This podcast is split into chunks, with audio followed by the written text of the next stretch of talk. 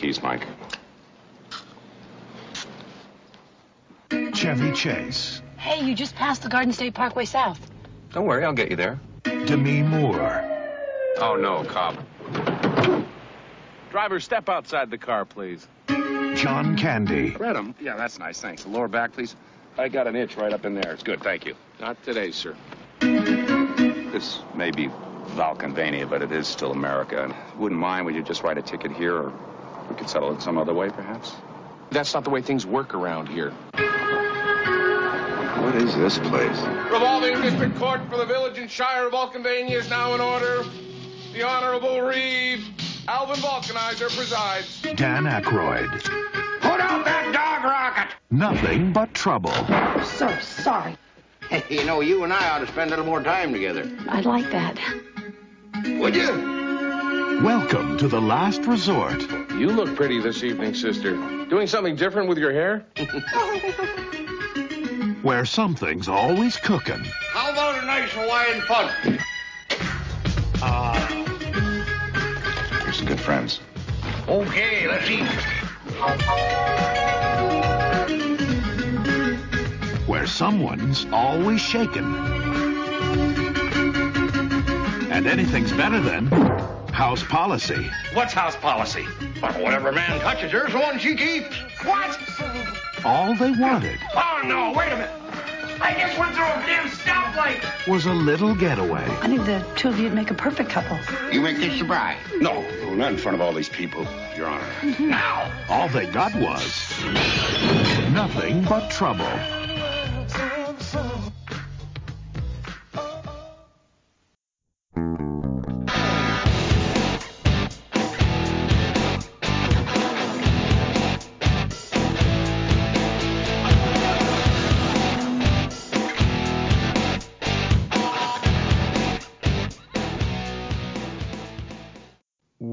Welcome to They Call This a Movie, testing the strength of friendships one terrible movie at a time. Subscribe to the podcast on iTunes and other podcast services by searching They Call This a Movie. We are part of the Main Damie Network, and to find more from us, check out the website at themaindamie.com or on Twitter, Facebook, and Instagram at The Main Damie. We're also now a proud member of Geek Vibes Nation. You can find them at gvnation.com. Welcome back to They Call This a Movie. This is Anthony Delvecchio. With me, as always, is Dan Aquino and Mark Meyer. Say hello, gentlemen. Hey, how's it going? Guys, do you ever think we'll get to the point where we can write something and people will just make it without asking any questions? Mm, no. No? Okay. Not in I this speak for Hollywood myself. system. you got to write Ghostbusters first, and then Okay, then they okay. give you carte blanche. It's like, ah, yeah, make this insane movie. That's the only thing I was thinking in this whole movie. Yeah, it was just if anybody else brought this to a studio, they would just laugh it off. Yeah. Mm, yeah, but when you look at the budget numbers, it ain't laughing. No. But before we get into this week's movie, gentlemen, what did you watch this week? I watched. That's a good question. Oh, I've been watching. every week. yep. I I I've been binge watching Scrubs. Do you remember that show? I loved Scrubs. Yeah, I I love certain characters in Scrubs. Like I love John C. McGinley. Yep. I think he's awesome. And Ta, uh, Ted. That's great too. Ted. I, he passed away, right? The character, the actor who plays him. Yes. Is that the surgeon or No, no, no. That's The the lawyer. lawyer. lawyer? You're thinking of Todd. Todd. Todd. Yes, the Yeah, I Todd. was I was Todd for Halloween. oh, I don't know really? if you remember that. Did you, did you rock the banana hammock? Uh, no, I had the I I did the sleeveless scrub and the the fire. I bought that online, the fire bandana. That's a good. all That's a good. And had had had one of the um people at the uh, newspaper draw the tattoos on me. Give everyone a high five. Yeah. That's awesome. Todd's fine in small doses, but yeah, Ted. Ted might be my favorite. Just he because he's so spineless. Yeah. He's great. John C. McGinley. I forgot that John C. McGinley has been in some like powerhouse movies. Yeah. Yeah. Uh, Platoon, I think, was like his first big role. Yeah. Yeah, he was he was great in that. I think he was in uh, Wall Street. I think so. Sounds about right. Yeah, he's been in some like he's been in big movies, and I don't know if he's still like around. Like I know he's alive, but I don't know if he's still around. Not for long. I don't know what he's done. I haven't seen him in anything recently. if John C. McGinley dies after this, I'm not doing the podcast anymore. we have a curse. yes. That's all? You haven't watched a movie? It's okay to say no because I haven't mm, either. No, I no, just been binge watching Scrubs. What about you, Mark? Yeah, so the only fun thing I did this week, and I'll be real quick about it, to surprise of no one on this podcast, I've been listening to that new OC podcast that Rachel Bilson and Melinda Clarke are doing. The fun thing that I'm probably the only one that actually listens to that is more interested in is all the insider Hollywood stuff that they talk about. Like Josh Schwartz talks about a whole thing about pilot season Mhm. and the rush to that and that whole thing and Bibles and stuff like that.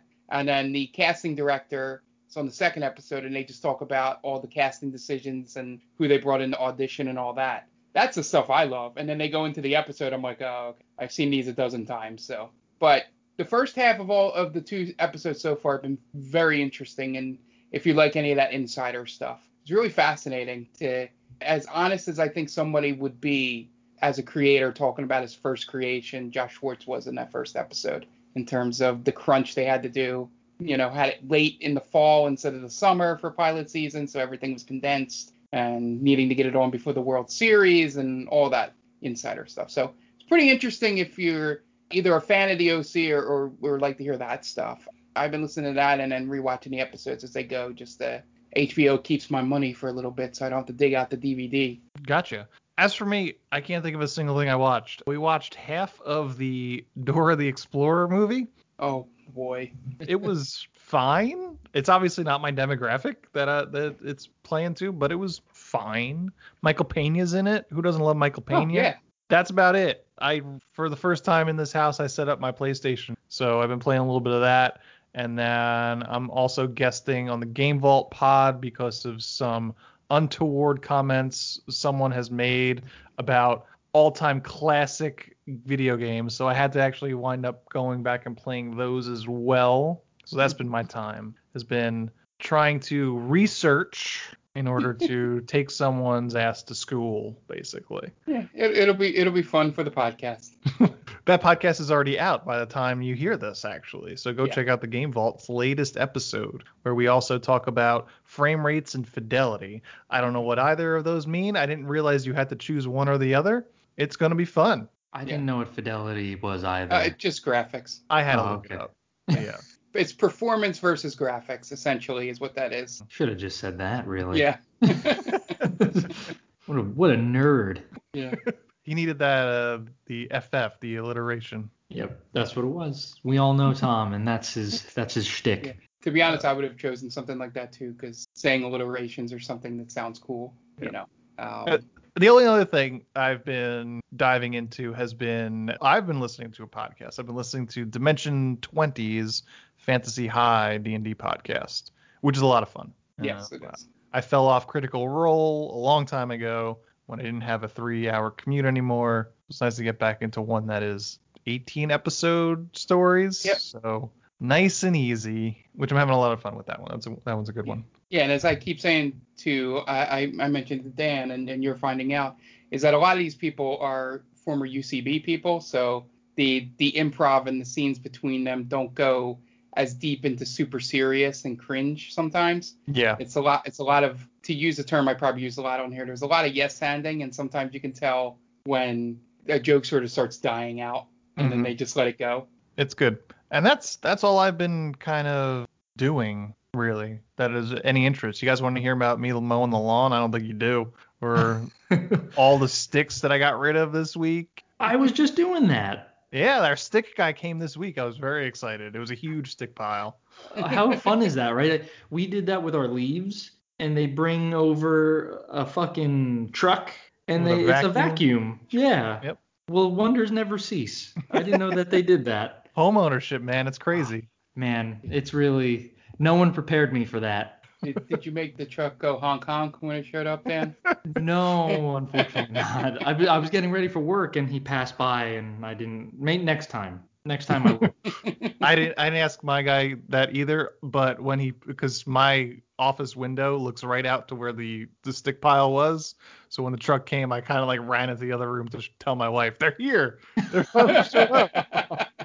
Oh my goodness, that is that is adorable and sad at the same time. because it was like two days late. They're supposed to come on Monday, and then they didn't come until Wednesday, and I was like, oh my god, finally. Well, we've also reached like our mid 30s, so Yeah. we're settling into just being like super lame white dudes now.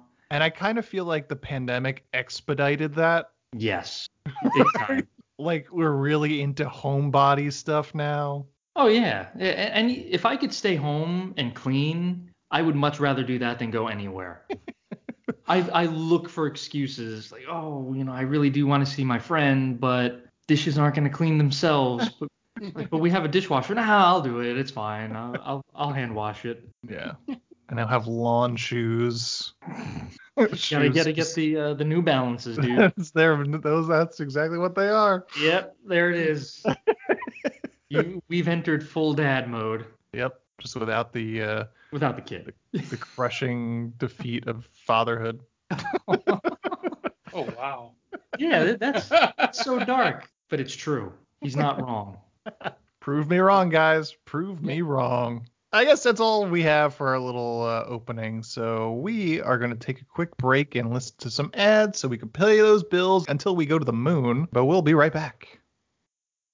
And welcome back. Now it's time to get into this week's movie. And this week was Dan's pick. Dan, why don't you introduce this week's movie? Okay, so it was my pick, but we took a request from a good friend of ours, and they requested the movie Nothing But Trouble from 1991, which sports a pretty stellar cast, if I may say so, and I, I'm sure you guys would agree. Yep. Yeah. And I hate this movie. It's what it's what people would call in the business not good. Ah, you got care to elaborate? Um, hmm, sure. I got to reach out to our friend and let them know. And, you know, they'll hear it on the podcast, but I, I want to tell them in person that they successfully found a movie where I did not laugh once. I did not crack a smile. I was dead inside while I watched this movie. Yeah. Yeah. It's, okay. It's just, uh, it's pitiful. That's a good word for it. it's a pitiful movie. Sure. Uh, Mark, what about you? Where are you coming from with nothing but Yeah, so? I I never heard of this movie beforehand. I kept telling people I was watching Nothing to Lose, which may have been a better movie. Do than not pick nothing to lose. Let's not. Let's never figure that one out. Yeah. yeah. Um, I won't.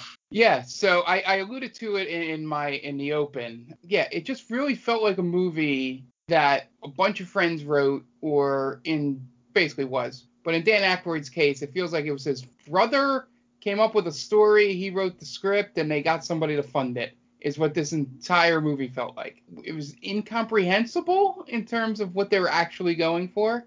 I have no idea what was up with Demi Moore's character at all in this movie, outside of being smoking hot early 90s Demi Moore. But yeah, and the one thing that bothered me, and this is, shows you how much, as you guys know me, that I didn't enjoy this movie or care too much. Whole time I wanted to know who that one character actor was that played like the foreign Oh, husband. Taylor Negron. Okay.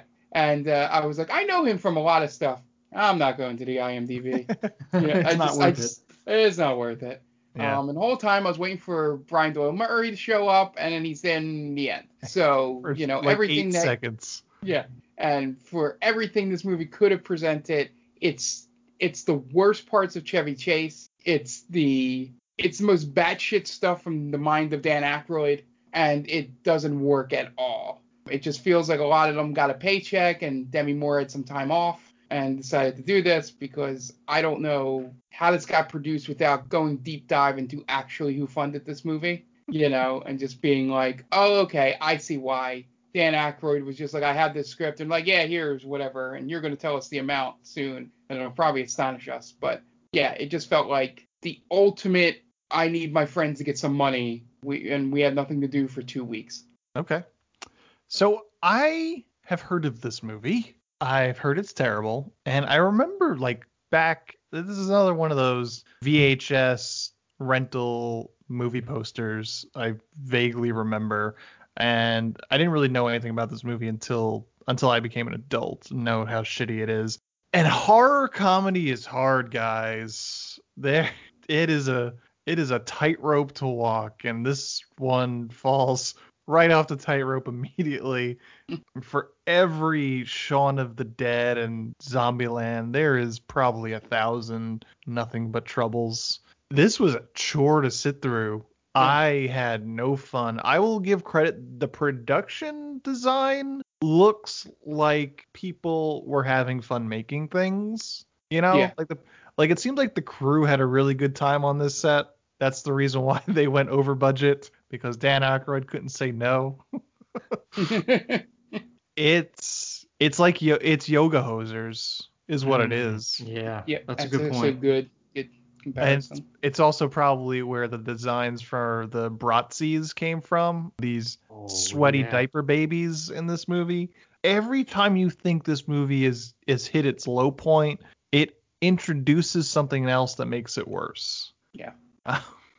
Whether it's Dan Aykroyd as the old man, and then introducing that he has a penis nose, and then Oh, I forgot Yes. about that. then the uh, the bone stripper, and then you know John Candy and drag, and then the female cop was my least favorite. yeah, I didn't understand that character. Like, what what was going on there? What was she just? Was she a cop or was she more? she was so it's like everybody's related in this town apparently because she's a cousin she's john candy cop's cousin Okay. so and john candy is the grandson of the judge yeah. So I, I, man. Well, first of all, whenever Taylor Negron, however, uh, Negron, Ta- Yeah. Whenever he and his sister had lines, my brain shut off sure because it it might as well have just been a high pitched squeal from what Yep. the, like I, it, I couldn't understand what they were saying. It wasn't funny. The character designs were just downright terrible. I thought you have John Candy in drag who doesn't say a word, so it's just meant for laughs. mm, But it, it would have been funnier if he spoke. I thought as Sure. as a f as the female uh, Eldona, right? Eldana. yeah Yeah. Oh man, it's it's kind of mean spirited too. This movie, like I don't understand Chevy Chase's character. Is he a good guy? Is he a jerk? I mean i think it's hard for chevy chase to show being a good guy outside Yes. of like Yeah. christmas vacation if he's not uh, playing clark griswold he doesn't really know how to not be an asshole Yeah, I- but uh, like the beginning of the movie kind of kind of frames him as this like this nice guy. You know, he he treats people, he treats the uh, the the doorman well. He treats Demi Moore well. I don't know if that's because he wants to get into her pants or not, but whatever. assuredly Yeah, but he seems like he's an okay guy, and then all of a sudden it's like he's uh, drag racing cops. right Like, Where where did this come from? Like what are the what is the point of these characters? Right. What are they?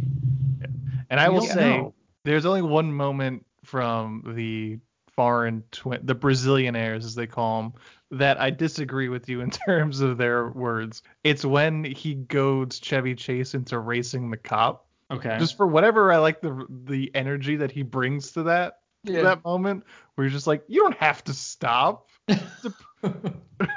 It's a local cop. Just draw, just chase him until you're out of your jurisdiction. Ugh. I, that's when he's like, just, just go for it, man. Just go for it. Turn left here. Turn left here.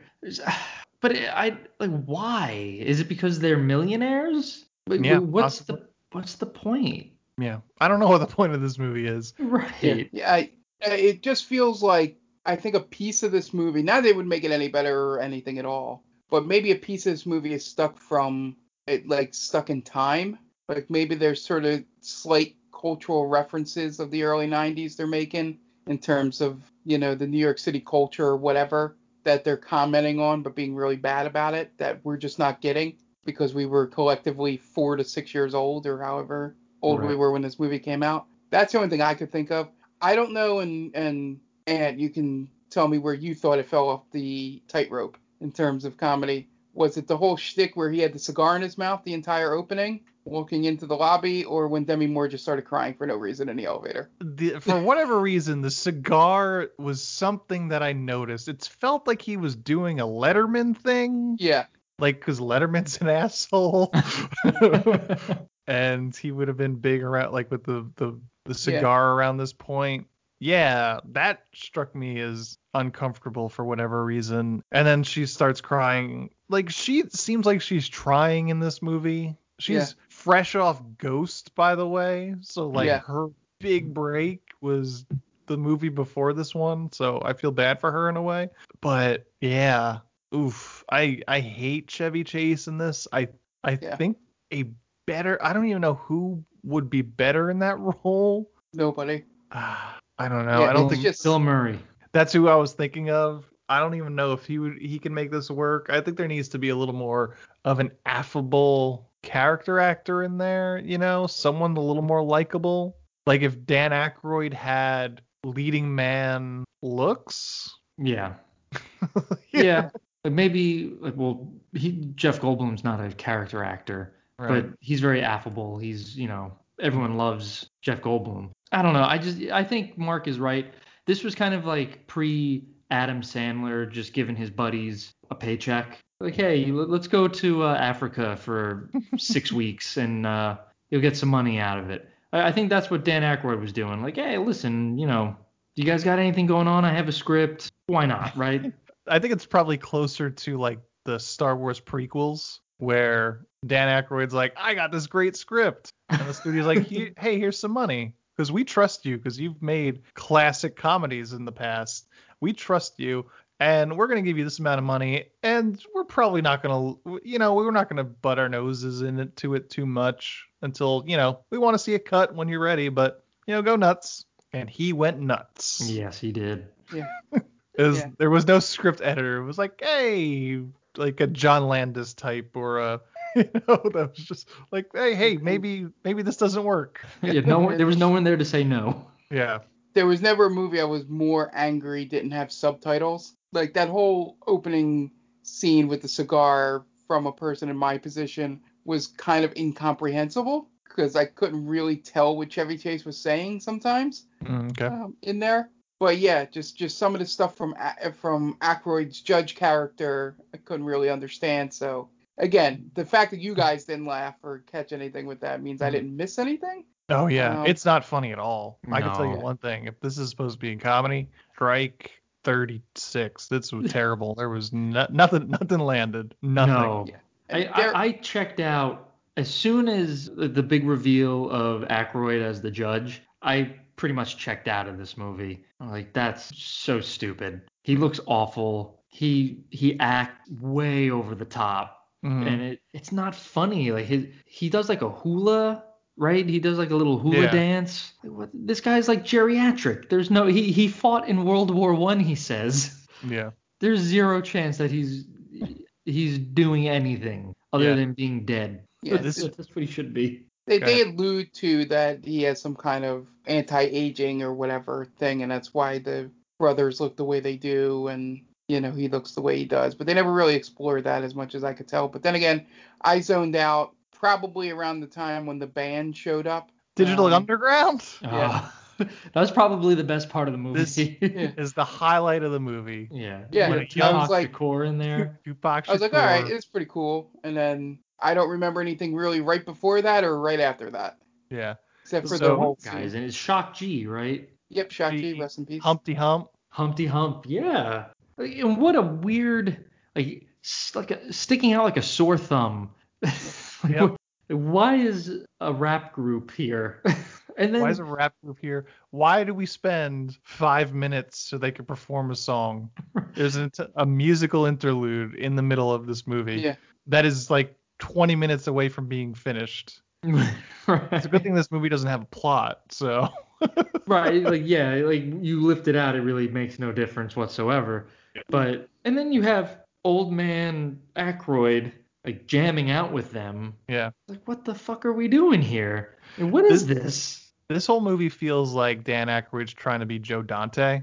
He's trying to make the Burbs. He's trying to make Gremlins. That's Yeah. basically what it feels like. I Like- don't know what he was going for Like you know what would make this better? You take Dan, put Da- Aykroyd in behind the camera, take him out of the movie entirely. Mhm. Put Bruce Dern as the judge, and not and Oh. just no no Or- makeup, just as Bruce Dern himself. Or even or even Brian Doyle Murray. Yeah, I the mean, I think I think I think Bruce Dern has the same natural energy that the judge is providing in this movie. I think Yeah, his natural yeah. Bruce Dern energy That, that, that's a pretty good pick. My, my pick would be um I, I forget his name. He's Uncle Lewis in Christmas Vacation. William Hickey. William Hickey, yeah. That'd be hilarious. William Hickey is the judge. I would love that.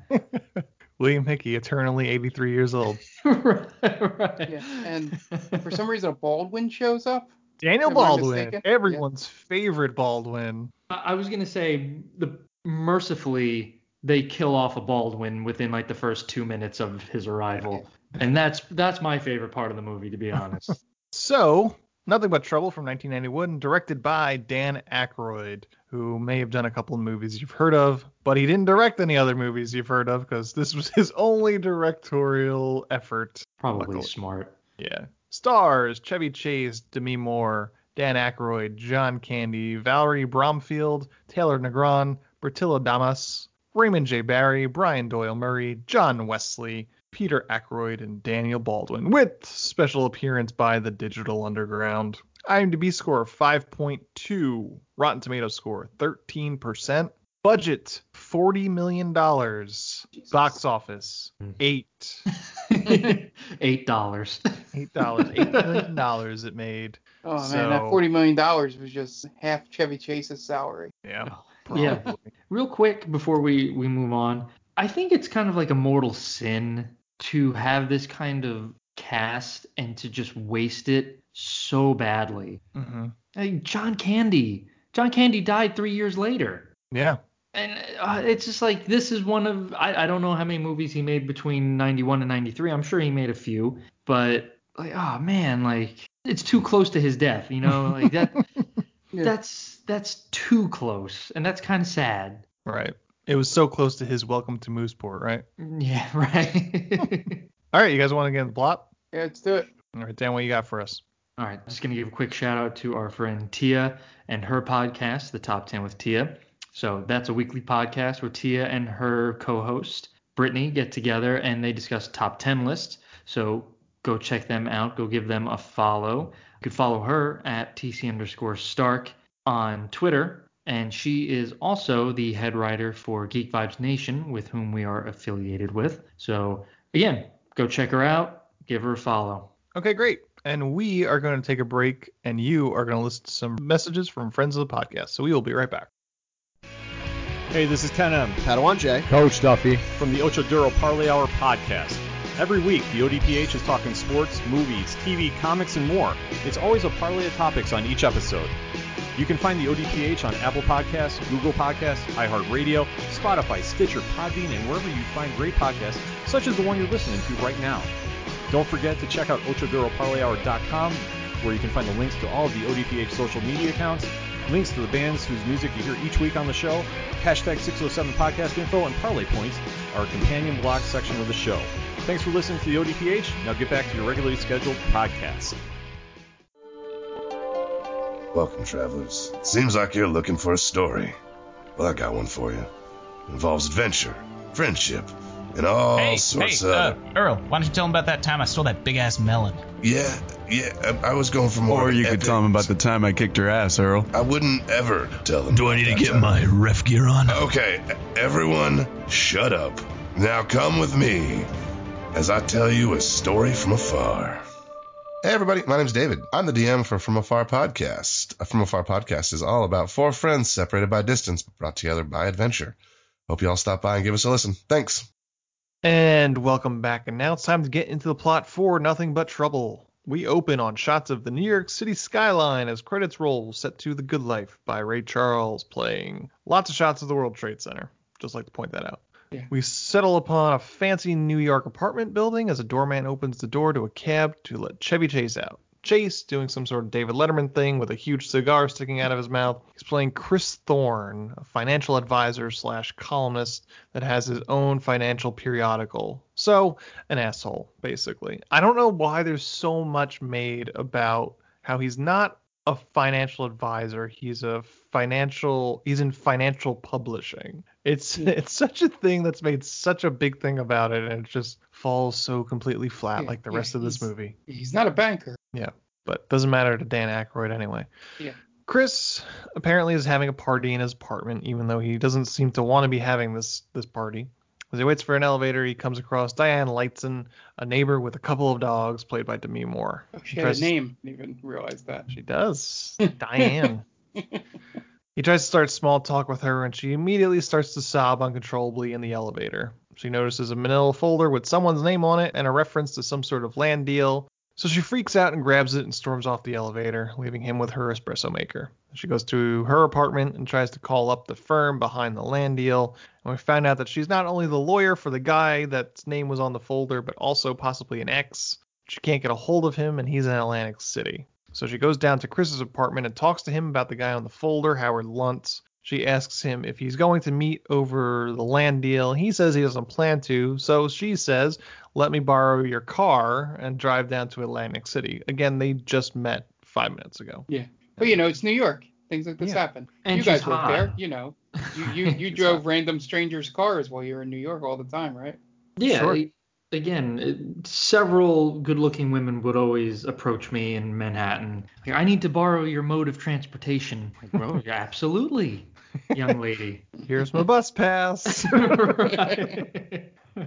And I don't know if you've already mentioned them, but the they were brother sister. I thought they were husband wife. Their brother sister, yep. Okay.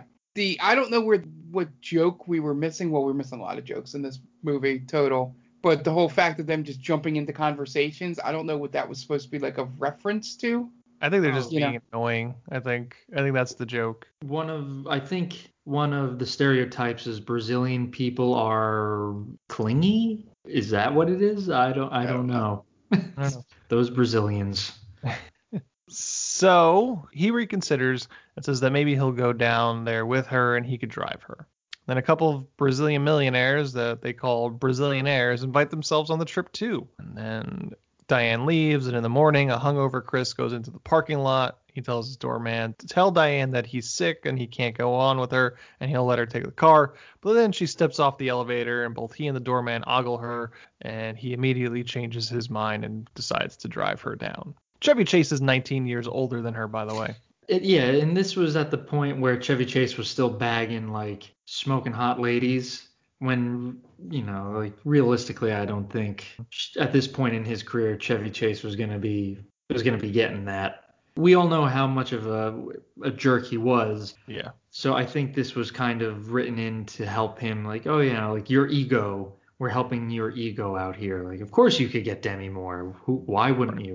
Yeah. I think he's almost 50 at this point too. Oh, wow, Chevy really? I think he was born in 1942. Let me let me Yeah. investigate. Yeah, and the the whole point of this is at no point not that I was expecting it from this, but I don't see any reason outside of the very end or near the very end that she would want anything to do with him, Right. short of just needing his car. hmm Like the falling in love part, like there's never really a moment that that occurs outside of him saving her life. she Yeah. all of a sudden like she has this weird character arc where she's you know she's she wants to drive down to Atlantic City to give this guy a piece of her mind and then she gets like super horny for Chevy Chase out of nowhere. Yep. They don't share a connection. Nope. He just he just slings platitudes at her about uh you know plenty of people fall for the wrong guy and a right guy is gonna come along and you know you're too good for him anyway blah blah blah and then she just makes out with him.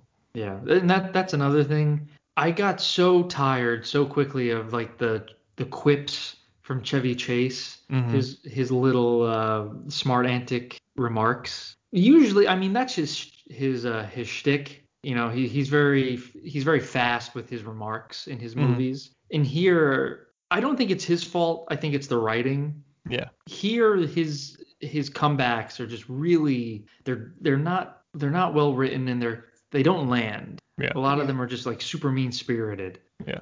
I think there's a tone problem too. I think overall this movie has a tone problem. Um, Mm-hmm. and I think that's part of it that it leads into that of just him making these quips as they're like running for their lives in the junkyard as everything is collapsing. It's like hilarious. Yeah, this is perfect time to make that joke. Yeah, exactly. It's yeah, there there's a lot of moments in this movie that would get that explanation.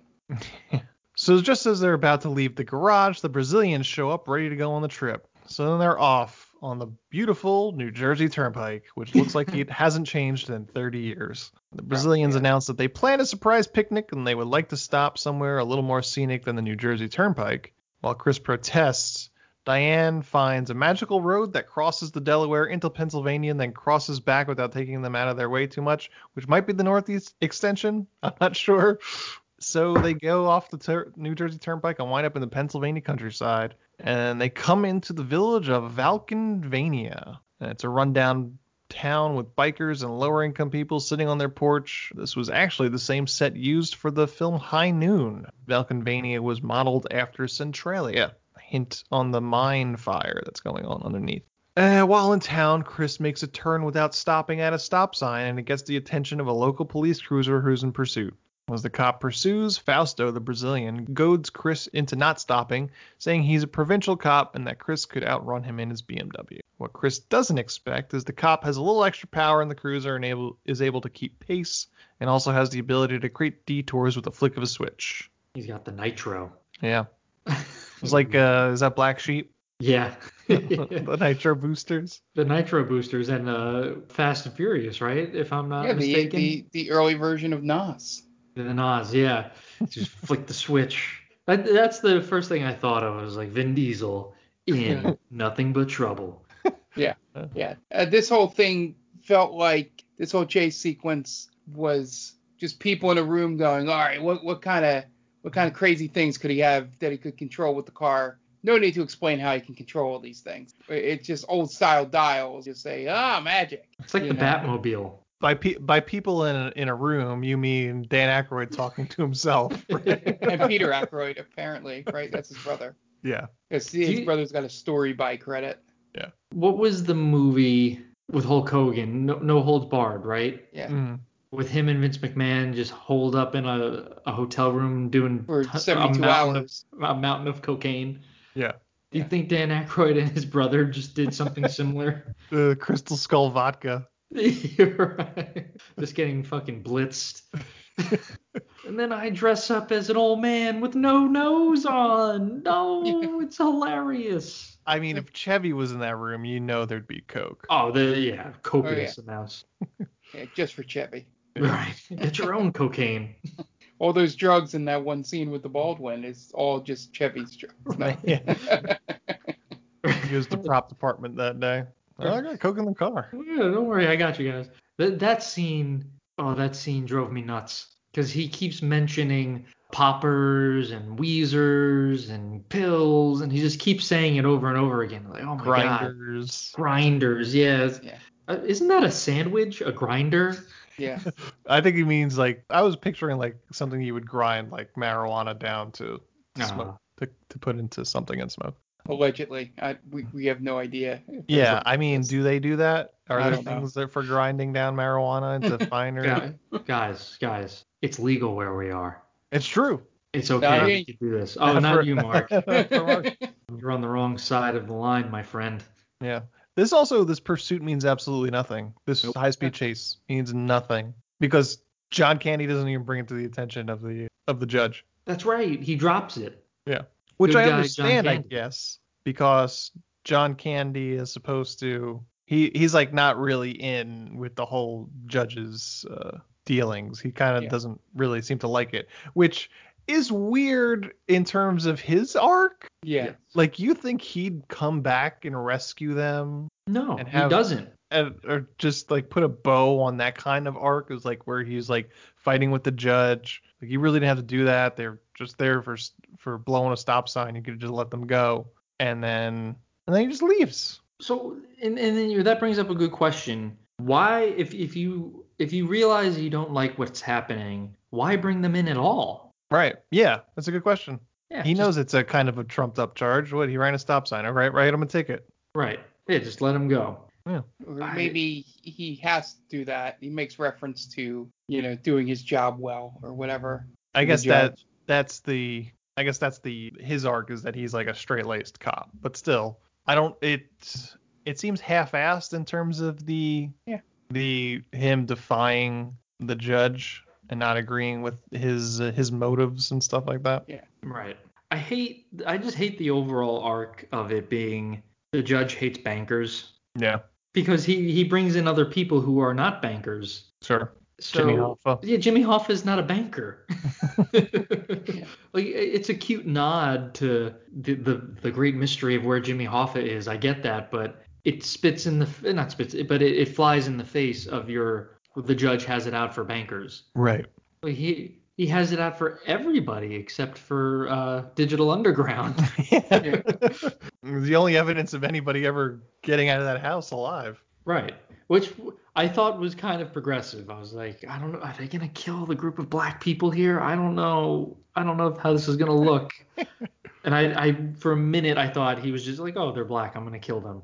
I, for a minute, I thought they were gonna do that. I was like, oh, oh, okay. This is gonna turn out okay. Awkward, won- but okay. I wonder, like, I would love to know the moment where Dan Aykroyd became aware of Digital Underground.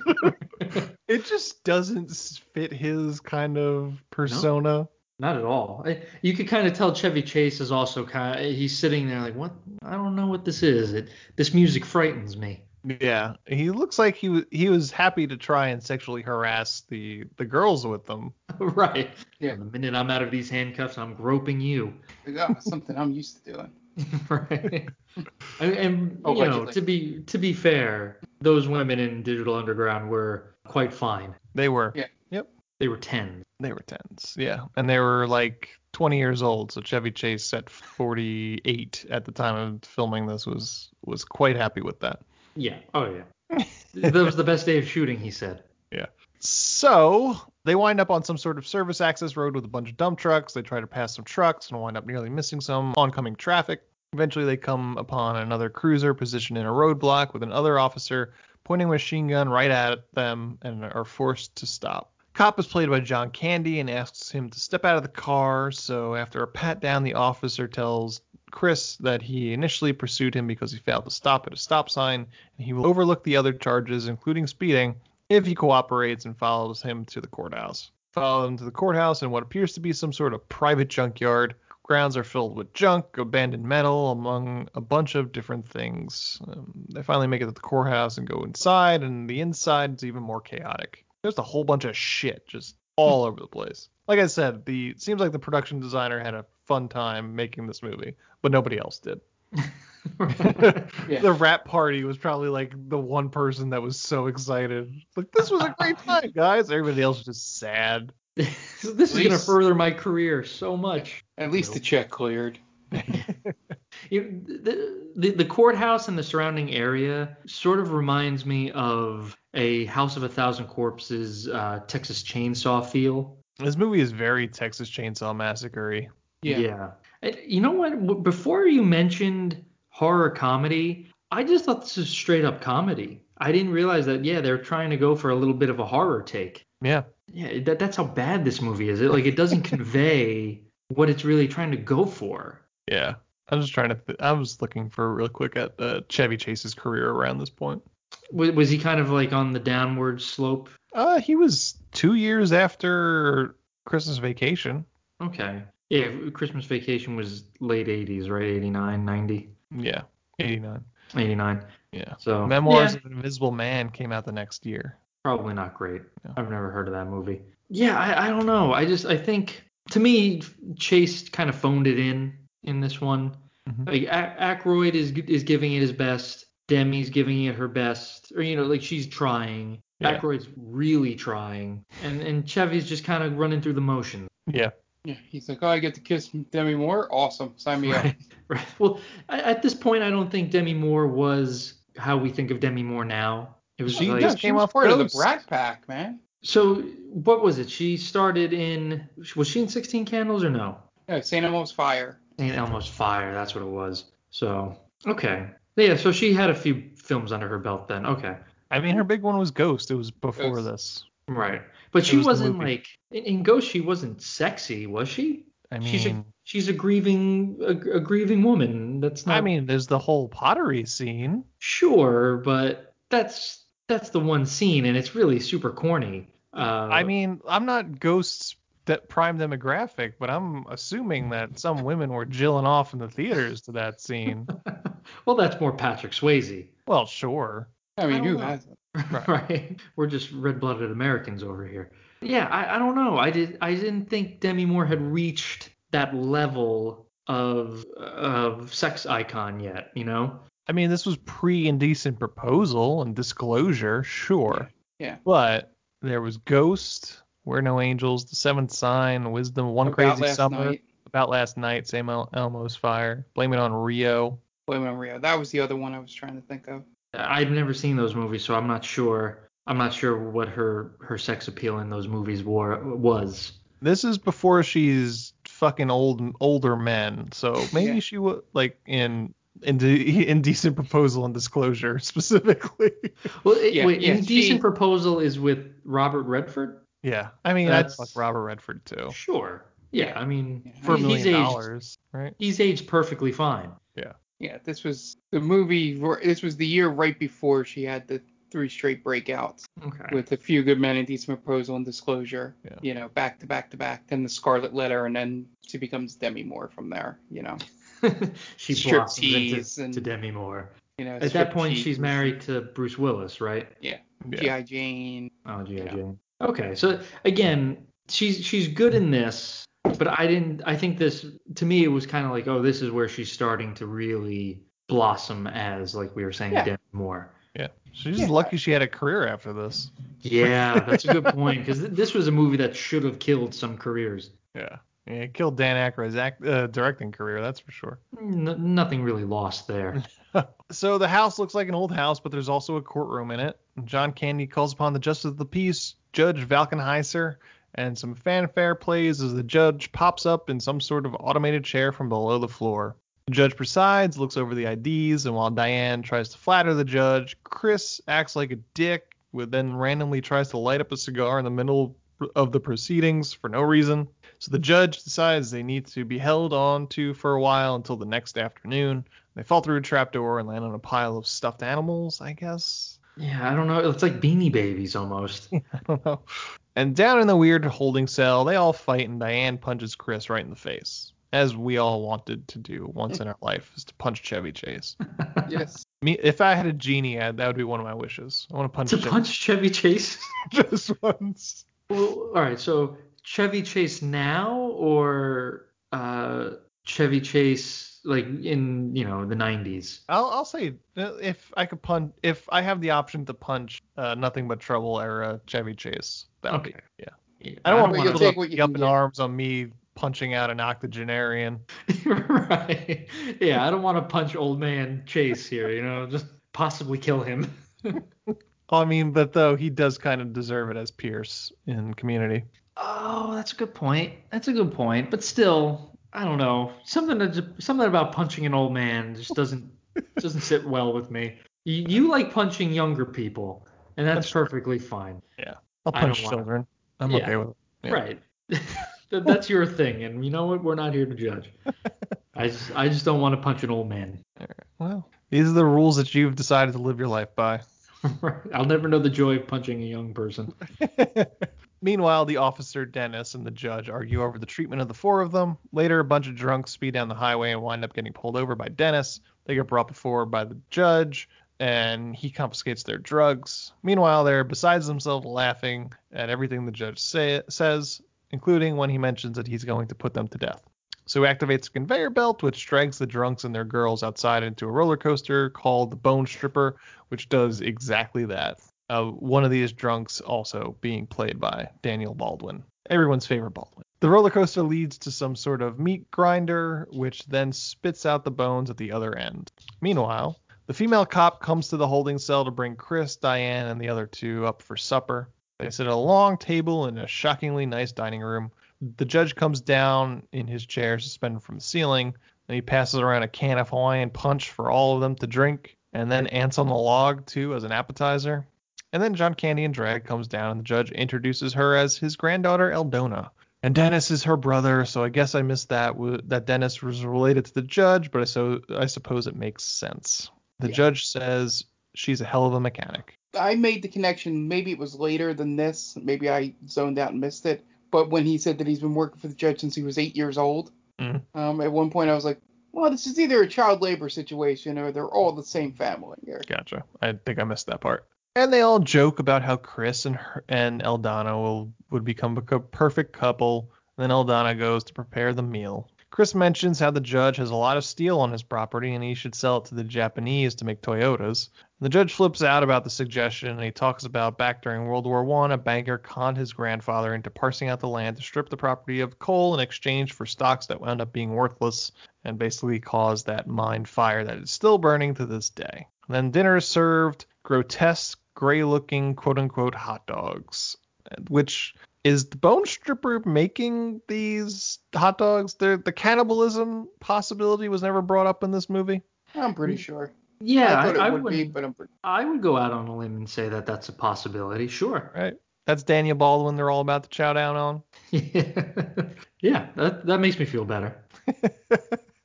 And there's also a model train on the table that passes around the condiments, and the judge eats while everyone else just watches. There's one thing about thing I hate when movies are just trying to be gross. Mhm. Like when people just eat and they're very greasy when they eat. You know, it just Yeah. gets all over. Ugh. Yeah, like the like the, the mustard's all over them and like stuff is squirting out. Yeah, yeah, it's not a it's not I get what they're going for, right? They're, they're going for the gross out factor, but it's it's not really I don't know, it it adds nothing to the mm-hmm. movie. Like we know these characters are gross. We Yeah. can see that. Like, Yeah. they're they're pretty much inbred. So yeah, I don't really need to know that they also eat disgustingly. And then the ground shakes, and the judge mentions that it's an underground mine fire that's been burning for decades. Eventually, Fausto flips out and decides it's time for him and his sister to leave. So the female cop holds an Uzi to them, so they decide to jump out the window and run away. Cops chase after them, and Chris and Diane try to make their own escape, but the judge manages to bar the door, and Eldona grabs them both by the neck and locks them in a bedroom. Fausto and his sister have to wade through a disgusting moat as the female cop chases after them with some dogs. As they get to the other side of the moat, Dennis is there with a gun to retrieve them, but after some discussion and some bribery, he decides that he's going to help them get out of there.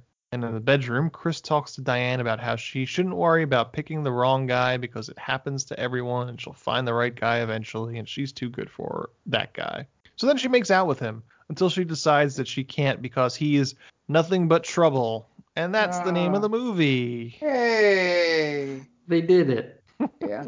and, and maybe we've driven this into the ground, but the sheer fact that Chevy Chase delivers these lines and still sounds extremely creepy wh- when he's probably not supposed to be that way. Sure. Yeah. Again, he's almost 50 in this movie. Yeah. There's nothing sincere about him in this movie, really. Yeah. I don't think there's been anything ever sincere from him, right? Um. There is sincerity in the vacation movies. Yeah, like maybe early on in his career there was some sincerity, but he got too big, and all of that really kind of flew out the window. Yeah. Like he's still doing his character from Caddyshack, really. Sure, I think that's a, yeah. a, a good comparison. As they sleep, Chris spoons Diane, uh, which someone watches from the other side of a portrait. So they set off a contraption that spins the bed really fast. And then the bedroom door opens up, and Chris and Diane try to manage an escape. They walk out into the hallway and find a series of ridiculous rooms, including a room full of dolls, a room full of bats, and then a headstone. And then the wall starts closing in on them and nearly crushes them to death. Before can, Chris manages to break open the last door and pull Diane inside. They find a stairway that leads to an attic. As they stumble inside, a safe rolls down a track and blocks the door they came in. As they inspect the room, they see the walls covered in a century's worth of newspaper clippings about missing persons, each in an ID to go with them. So basically, they're killing all these people, including Jimmy Hoffa, an ex-Nazi scientist, and a bunch of bankers. Then someone flips a switch and a doorway opens to reveal a slide. We never actually get to find out officially who is doing all this, right? I'm, I'm assuming it's the the granddaughter. Right. I I think it's John Candy. So here's the this is what I can't figure out is why they're doing it, what the motivation is, because it could be either of them. If it's to get them crushed by that wall, then it's probably Eldona, right? Yeah. But if it's someone that's actually trying to help them, then it's John Candy. But I Yeah. can't tell what they're trying to accomplish with with these switches. That's a good point. For some reason, I thought it was John Candy trying to help them escape, but they Yeah, never and- really escape. Yeah, and They I never- thought it was Eldona because she caught them in bed together, so she got jealous. Right. Yep. Oh, So that's, that's a the good motivation. But the hand that's that's working it has like a blue sleeve that that looks like a cop's uniform. And I th- I think you hear John Candy's like voiceover, like "Good luck, Slick." Yeah. That's what. Yep, I, and I was like, oh, it's John Candy. So I I don't know, Yeah, but it could go either way Mm-hmm. because this 'Cause movie once ag- sucks. Once again, because he doesn't come back to help them at the end. Yep. Wait, where does he go? he goes down to Brazil. Oh, he he does. Yeah. Oh, so he just fucks off and leaves. Yeah, he leaves with Fausto and his sister. He's, he winds up fucking Fausto's sister. She calls him her lover, and he becomes like their head of security. I didn't know that. Did I miss that? I must Did you have. not watch the rest Yeah. of the movie? No, I've I saw the entire thing. I thought. You must I have don't- not. I- It's like the very end. It's like one of the one of the three endings. Oh this movie has. no! I stopped as soon as Chevy Chase did that outlandishly cartoonish uh, running through the wall. Well, that's the end. Yes, and I then I think shut it it off. happens in between when they get on the train and when they get to the cops. I think there's a scene in between there. Oh, yeah, okay. I think so. Yeah. God, it, that ending, and that's just another like that's a super phoned in ending. Yep. With with Chevy Chase saying no, you won't. Like, oh, that's what you ended on. With him saying no, you won't. That's not Yeah. funny. It's a great ADR line. Yeah. Oh, definitely, definitely. God damn it, this movie. God damn it. I desperately want to try to like say something funny about this, and it's just there's just nothing. Yeah. So someone flips a switch and the doorway opens to reveal a slide. So they go down it and it winds up getting split up. Diane goes down one slide while Chris goes down another. Diane falls down into a dirt into the dirt outside while Chris gets stuck in the slide and winds up behind the wall to the judge's room, which he can see in and watches as the judge gets ready for bed, including taking off his hair and his nose, which is a It's- penis. Yes. I, I did forget to put that in my notes. There's like one, there's several shots where his nose is obviously a penis, but it's not always though, which is also weird. So now now wait a minute. It's made of a penis, or it just looks like a penis? Well, I mean, you'll have to ask Dan Dan Aykroyd, but it looks like a penis. Okay. Wow, that's so dumb. Yeah. So Diane winds up in some sort of junkyard. She finds the BMW, which has been stripped. She tries to call 911 on the sat phone, but the sat the 911 doesn't work on the sat phone. Then she hears voices coming from a part of the junkyard and goes to investigate. And she comes across giant diaper babies, two mutated looking, almost bratwurst looking man babies wearing only diapers and the intelligence of developmentally challenged t- toddlers. And they're just fucking sweaty. It's like Tweedledee and Tweedledum, essentially, right? Yeah. Yep. Ah, God. Another thing that really doesn't need to be in this movie. Nope. She catches their attention. They chase after her, but Eldona grabs her and sets to throw her into a fire. But these diaper monsters convince Eldona to leave Diane with them so they can play with her. And then Diane faints. It would have been Good. cool if they threw her in the fire. that Right? would Yeah. that would have been ballsy. Yeah. Someone needed to die other than Daniel Baldwin. And he definitely needed to die. Oh, Yeah. yeah. It's foregone conclusion. That deserved to happen, but yeah. I wonder if Daniel Baldwin, like, was Daniel Baldwin, like, other than having the last name, obviously, I wonder if he had been in anything semi noteworthy and tried to convince Dan Aykroyd to not kill off his character. Like, I think there was potential here, Dan. Like, no, you, no, you're you're you're dying. There's, I'm not. I will hear nothing but you dying in this movie. I'm writing this specifically so you die, with you in mind. You're perfect for this role. Yeah. Uh, he was born on the 4th of July at this point. That's Tom Cruise, right? And as vet number one. Oh, okay. So There you go. I mean that's a that's a pretty big movie, I'd say. Yeah.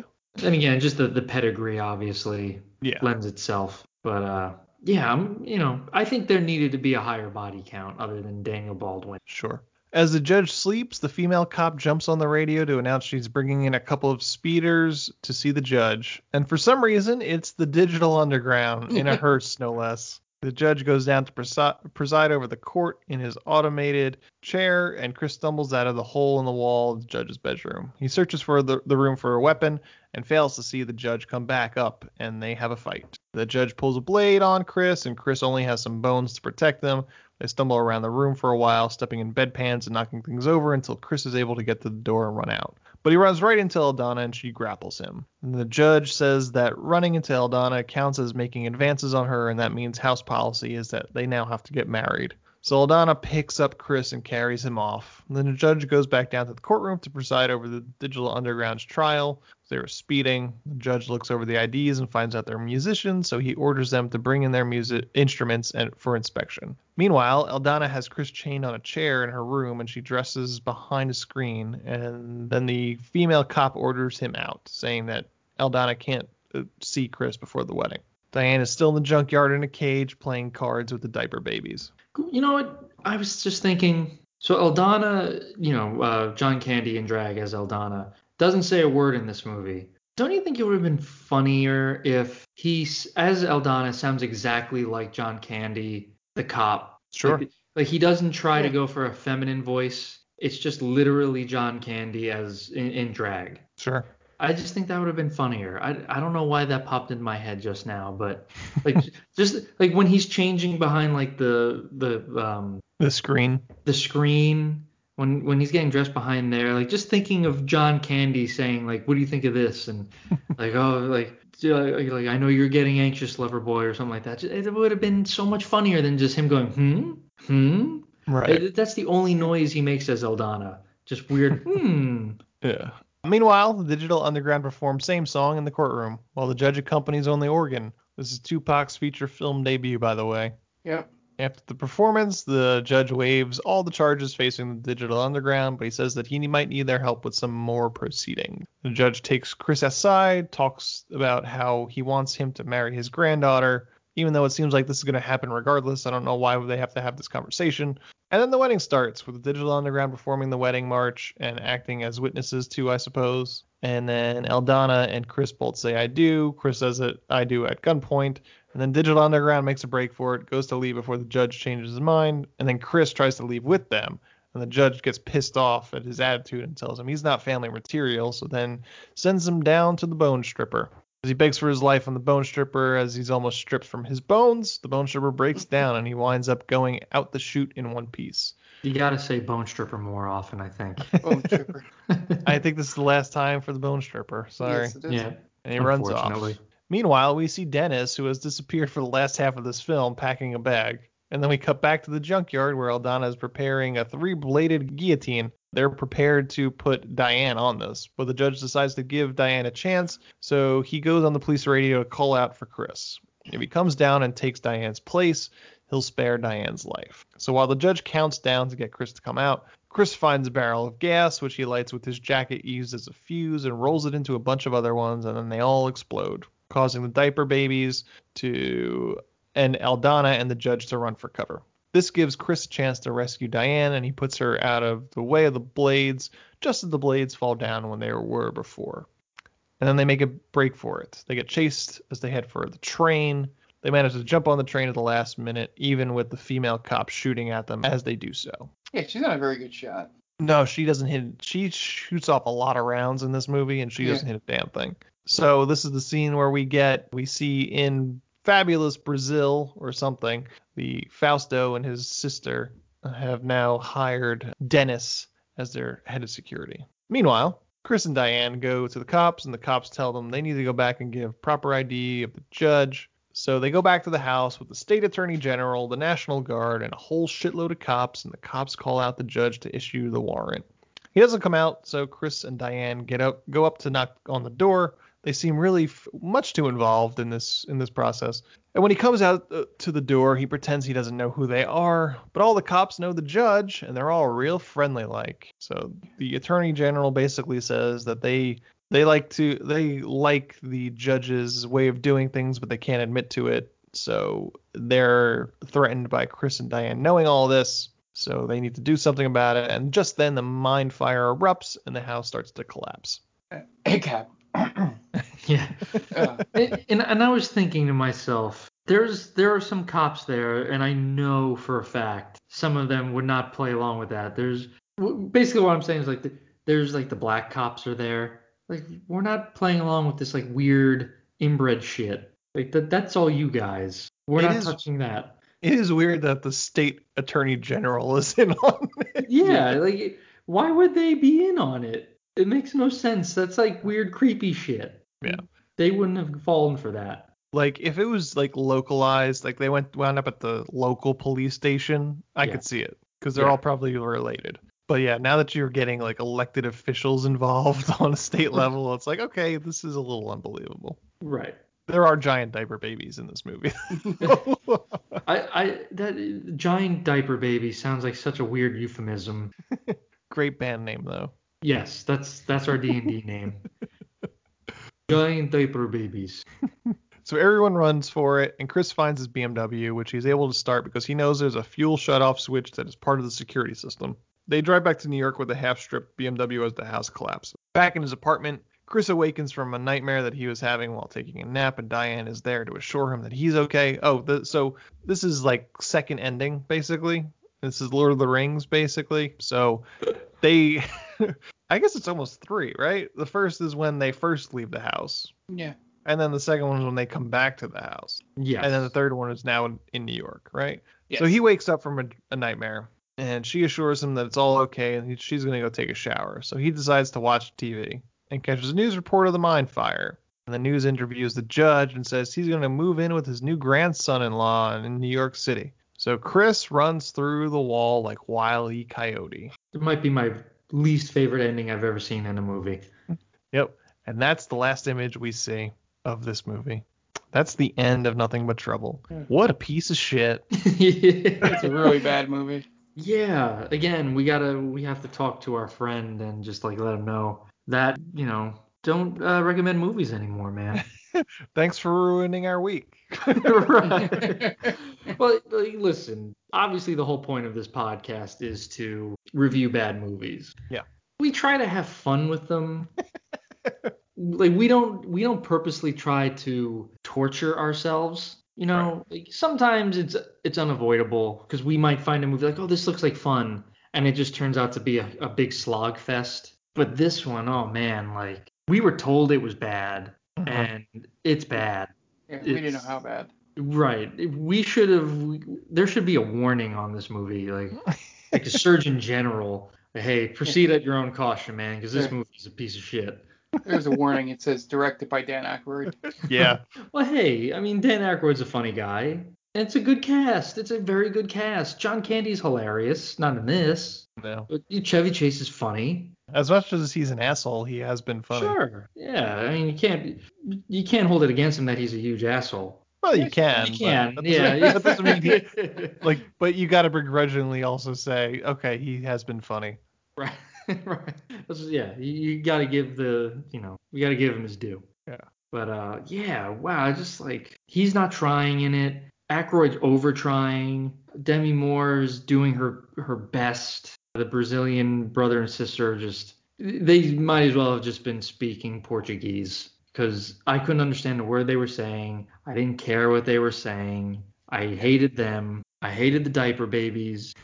I hated this movie. I hate everything. Yeah. It's so weird that they escaped too, right? Yeah, The, the like, Brazilians. Shouldn't they have died somehow? Yeah, they should they should have been ran down by the dogs. Or they come back with the National Guard. But I mean, I guess because of their characteristics, they're uh they're very Selfish. selfish. Yeah. Yeah. So I, all right, I get them not coming back, but they definitely should have died. Right. Like you set it up for them to die. Yeah. But like if they come back with the National Guard, you could play into the part where they mention that they have diplomatic immunity. Right. I remember You know? that. Yeah, but I don't know. Just is it, that's a wasted opportunity, I think, right? Yeah. I think this whole movie's a wasted opportunity.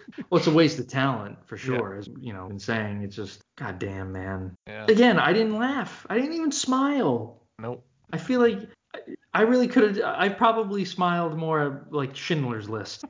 Or the, at least Yeah. there was like the, there's a couple points in Schindler's List where like, oh man, there's like some humanity there. It makes me smile. This is nothing. Yep. No humanity in this movie. No, this, Nope. it's just abandon all hope, ye who watch this movie. All right. Uh, that's all I have to say about this piece Yep, of shit my- movie. You guys want to plug your shit? I, Mark, I don't. Did you have anything left to say? I don't. Nope, I don't nope. know if I. nope. uh, nope. It's, I'm it's good. been summed up. Um, yeah. Uh, all right. So uh, my personal Twitter at daquina122.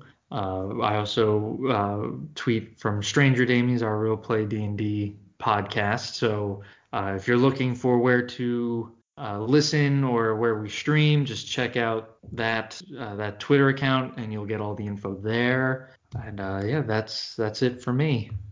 So um, as you mentioned, our our D&D podcast, Stranger Damies, there's episodes every other Wednesday. Uh, most importantly, we've switched to basically streaming, which is the main way people have been uh, uh, catching us. So we do stream a full session, um, about two to three hours, um, every other Friday um, at 8 p.m. So be sure to check that out.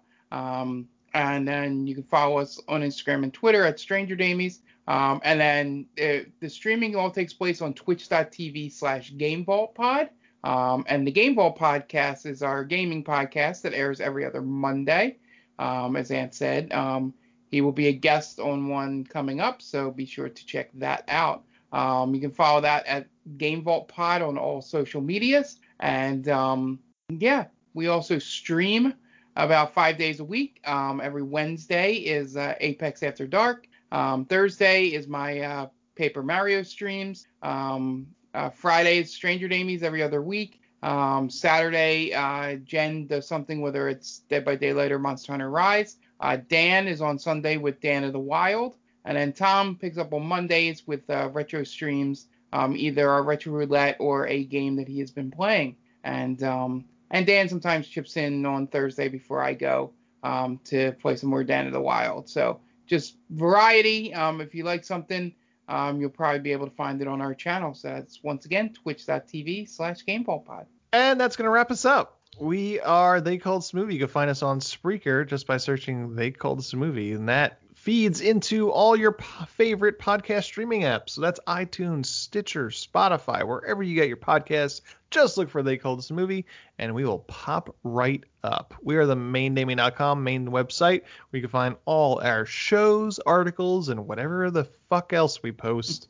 and that's also our socials. That's uh, the main Damie is our socials for Facebook, Instagram, and Twitter. However, we now have a TikTok where you can find us at specifically they called this a movie. So search for they called this movie on TikTok. It'll pop right up. We just started, but we would love your follows on there.